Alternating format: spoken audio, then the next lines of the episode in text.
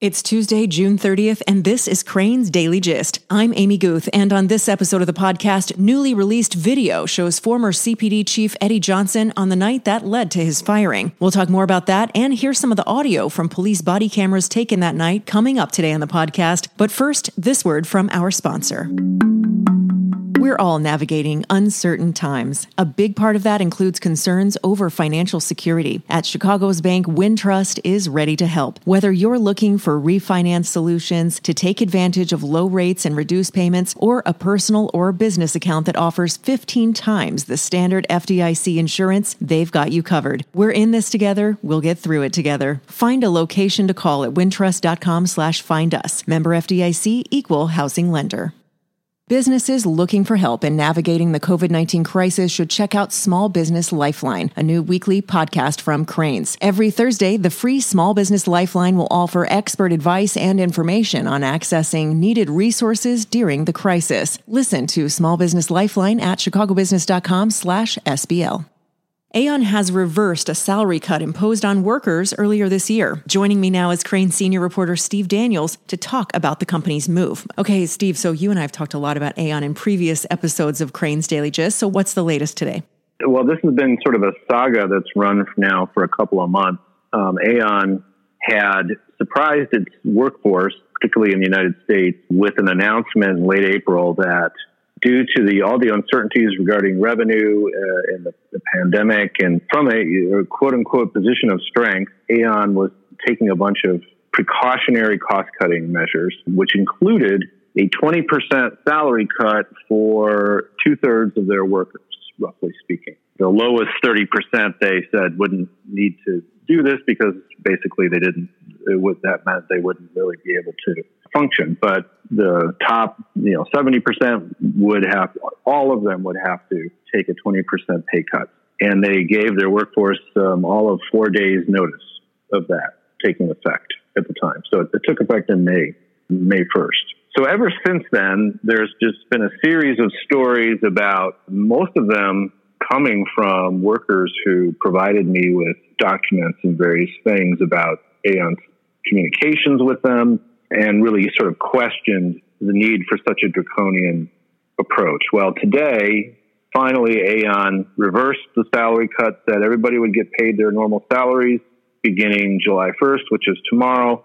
And Aon also promised to reimburse them or, or to basically make them whole for the salary cuts they had suffered over the last couple of months, plus another 5% they would add to that in terms of the uh, reimbursement over the last couple of months. So uh, I guess for workers, all's well that ends well in some certain sense, but it certainly has been a torturous journey to get here. Do you have any indication of what caused the reversal?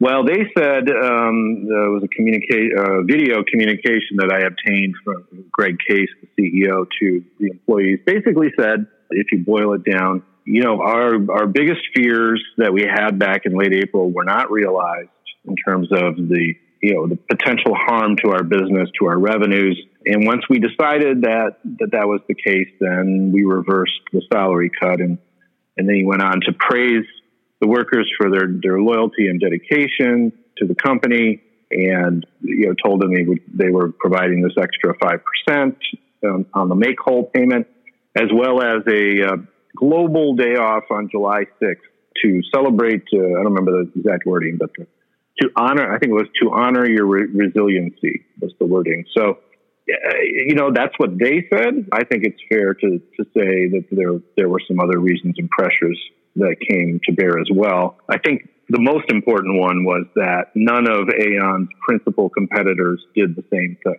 So one of them, Arthur J. Gallagher, based here in Chicago, laid some people off, but certainly didn't do anything on salaries. Aon's arch rival, Marsh and McLennan, not only didn't lay anybody off or cut any salaries, uh, their CEO almost out and out made fun of Aon for being out there by itself on this island and doing this and basically said we we wouldn't do something like that essentially. And he said the reason was and they're a global firm as well one of the reasons was that it unfairly hit the US workforce because all of these companies have a lot of workers in Europe And in Europe, labor rules are such that a company can't just cut your salary. They have to get your stated permission to do so. So effectively, I don't know the actual numbers, but I'm, I think it's fair to the U.S. workforce certainly assumed that very few European workers were providing that stated permission. That effectively the U.S. workforce was was bearing the brunt of this cost cut. So that was one of the reasons the Marsh CEO gave for why you don't do something like this. It roils your workforce. It results in finger pointing and why are we doing this and others aren't and all those sorts of issues.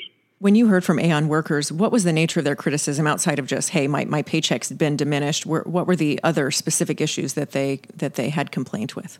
Well, they really questioned the need for it, and, and the other the other part of this too was that Greg Case and his senior uh, leadership team had all agreed to take 50% salary cut. So, you know, on the face of it, that's the, what a good leader does, right? I, I'm not asking you to do something that I'm not doing. In fact, we're going to take uh, a greater hit than you are. But the problem with that was that Aon was doing absolutely nothing uh, in terms of shared sacrifice among its shareholders, or very little anyway. They they have eliminated their their share buyback program. But I think most companies, or a lot of companies, are doing that right now in the face of all of this. They didn't touch the dividend, and so with four hundred million dollars in dividend payments annually that Aon makes now, and an estimated savings from the salary cuts of something like two hundred million dollars, you know, a fair question would be why are you imposing such a draconian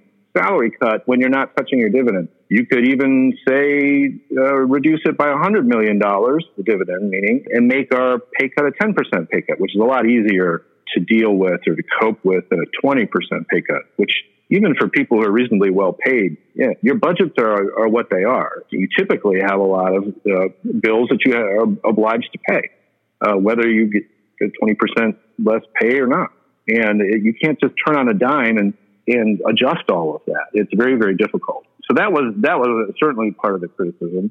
Uh, the other part was about the company communication. They weren't being clear about okay, so this is a temporary pay cut. Well, when when will it be lifted, and and what would be how you would judge that? You know, what what are the metrics you're looking at?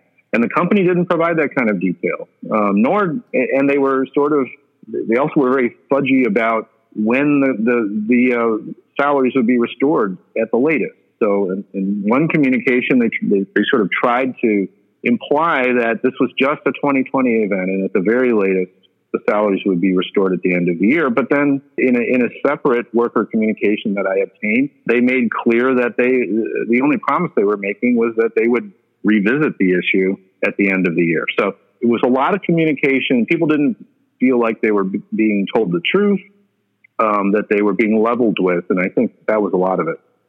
And then back in May, you reported about that 20% salary cut. And the headline on that was when a 20% salary cut isn't a 20% salary cut. And that really spoke to what severance would be if someone quit over that. Explain that part.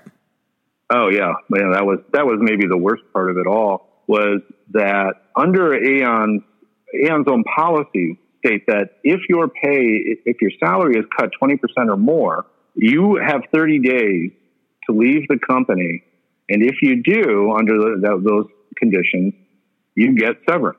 Now, they didn't tell anybody this overtly. They sort of hid it from them. But the policy was if anybody asked, hey, can I get severance, was to tell them, and in fact, technically this was true, that the, the pay cut was not a 20% pay cut, it was a 19.9% pay cut which means technically you don't you don't get severance. Now Aon said at the time, hey, that's not the idea behind all of this. The idea behind all of this is to promise everyone that we will lay no one off because of the pandemic. No one's going to lose their job.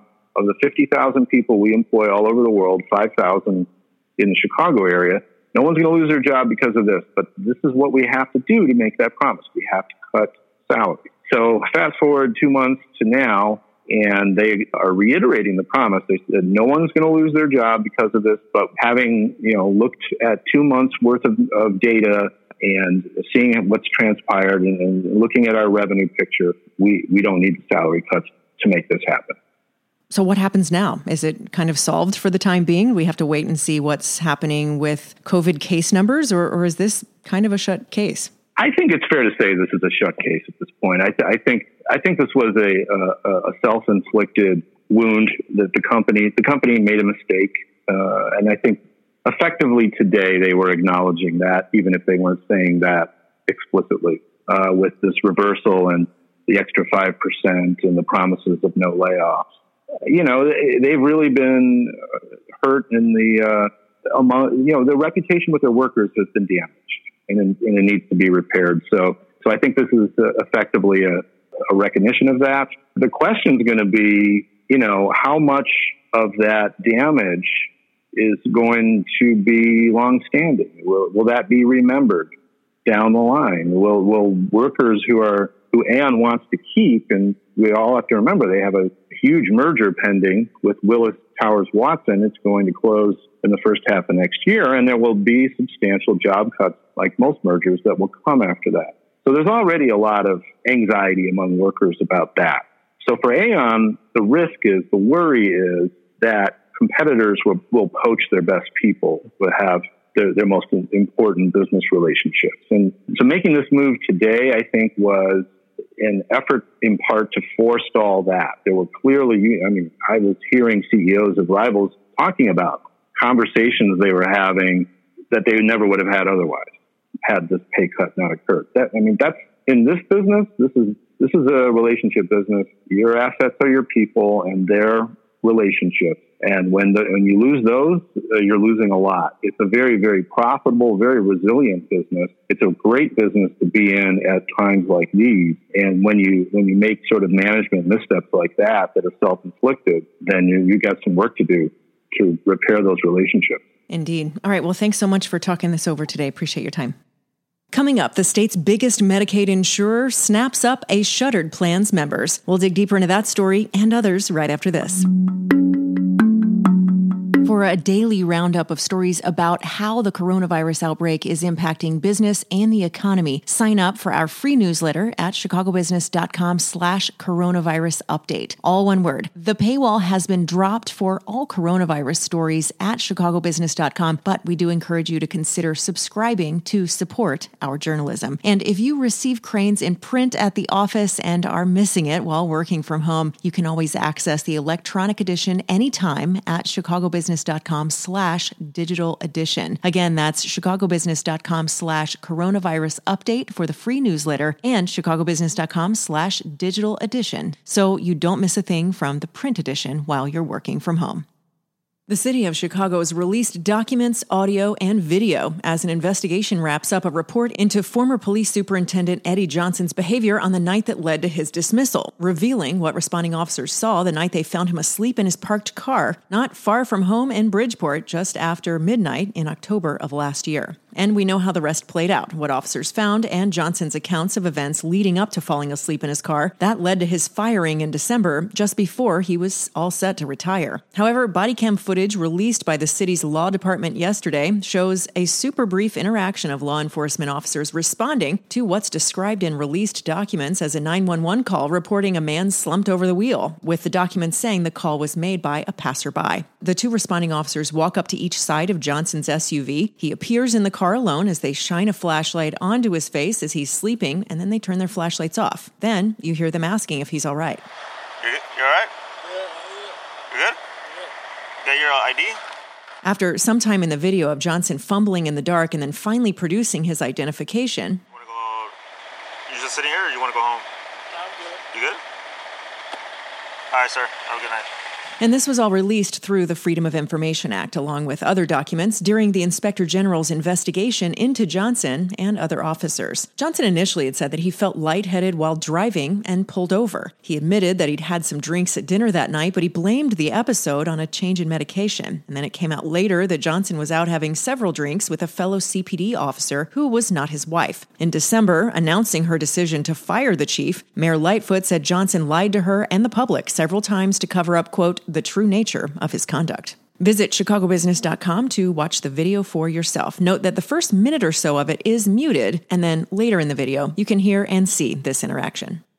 Facebook plans to build a massive data center in DeKalb that would be among the largest projects of its kind in the state. The data center, which will help power Facebook's network, will top 900,000 square feet and cost more than 800 million to build and outfit with computer equipment. It'll be Facebook's 12th US data center and the type of project that Illinois legislators said the state had been missing out on last year when they passed tax incentives for the industry. Facebook's among other tech giants, including Apple, Microsoft, and Google, that have built billion dollar plus server farms in Iowa, which has inexpensive power and aggressive incentive programs. Facebook's facility will be in the Chicago West Center near the I 88 tollway, which has a major fiber optic link running alongside it. Because of size and geography, Chicago has long been one of the nation's telecommunications hubs. It's the nation's fourth largest data center market, but according to data from CBRE, it's one fourth the size of the leading spot, Northern Virginia. While data centers of the size and scale that Facebook is planning can cost upwards of 200 to 300 million, the equipment inside them can cost three times as much. And that equipment gets upgraded or replaced about every four years. So Facebook estimates that the build out will result in hundreds of jobs, and data center operations, once it's built, will result in about 100 jobs. This facility is expected to open in 2022, and at more than 900,000 square feet, it'll be nearly as large as the 1.1 million square foot digital Digital Realty facility at 350 East Cermak, which is one of the world's largest data centers, though it has multiple customers. Facebook says a key part of its decision was the availability of renewable energy. The company has committed to offsetting the energy use of its data centers by adding energy from renewable sources to the power grid.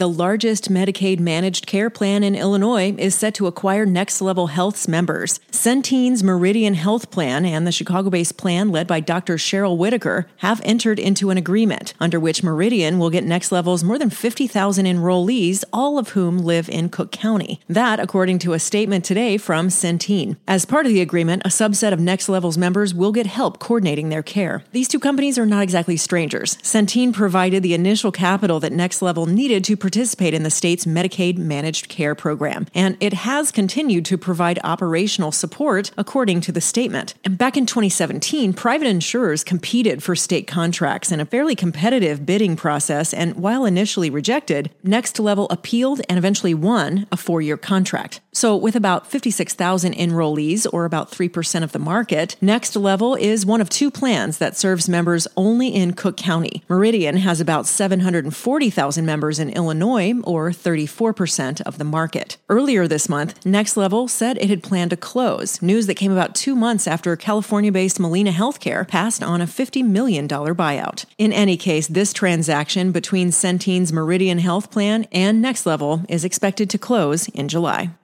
Perhaps not super surprisingly, the local construction industry took another big step backwards in May as developers held off on new projects due to the coronavirus pandemic. The total value of construction projects started in the Chicago area plunged to just over 1 billion last month, which is down 42% compared with May of last year. That according to research firm Dodge Data and Analytics. And that drop followed a 41% drop in construction starts in April. In March, Governor Pritzker designated construction an essential business under his stay home order to slow the spread of COVID-19. So many were able to continue construction on projects already underway, which kept thousands of workers the construction trades on the job. But financing for new developments became extremely scarce as financial markets crashed and the economy fell into a recession and lenders and investors pulled back. And when financing is not there, most developers have only one option, and that is to delay construction and hope the financing comes back around. After the big drops in April and in May, local construction starts totaled well over 4 billion in the first 5 months of 2020, which is down 18% from the same period last year. Again, that's according to Dodge. Non-residential building fell 2% to just over 2.5 billion, while residential construction decreased 35% to a bit over 1.5 billion. And though construction has dropped drastically in Chicago, some developers have launched big projects in the middle of the pandemic. Houston based Hines Interests began construction of Salesforce Tower, which is a 60 story office building at Wolf Point. They started that back in April. An Onni Group of Vancouver recently got work underway on a nearly 400 unit apartment tower in the Fulton River District. Also, according to Dodge, who said that nationally, construction starts fell 12% through the end of May compared with the same period last year.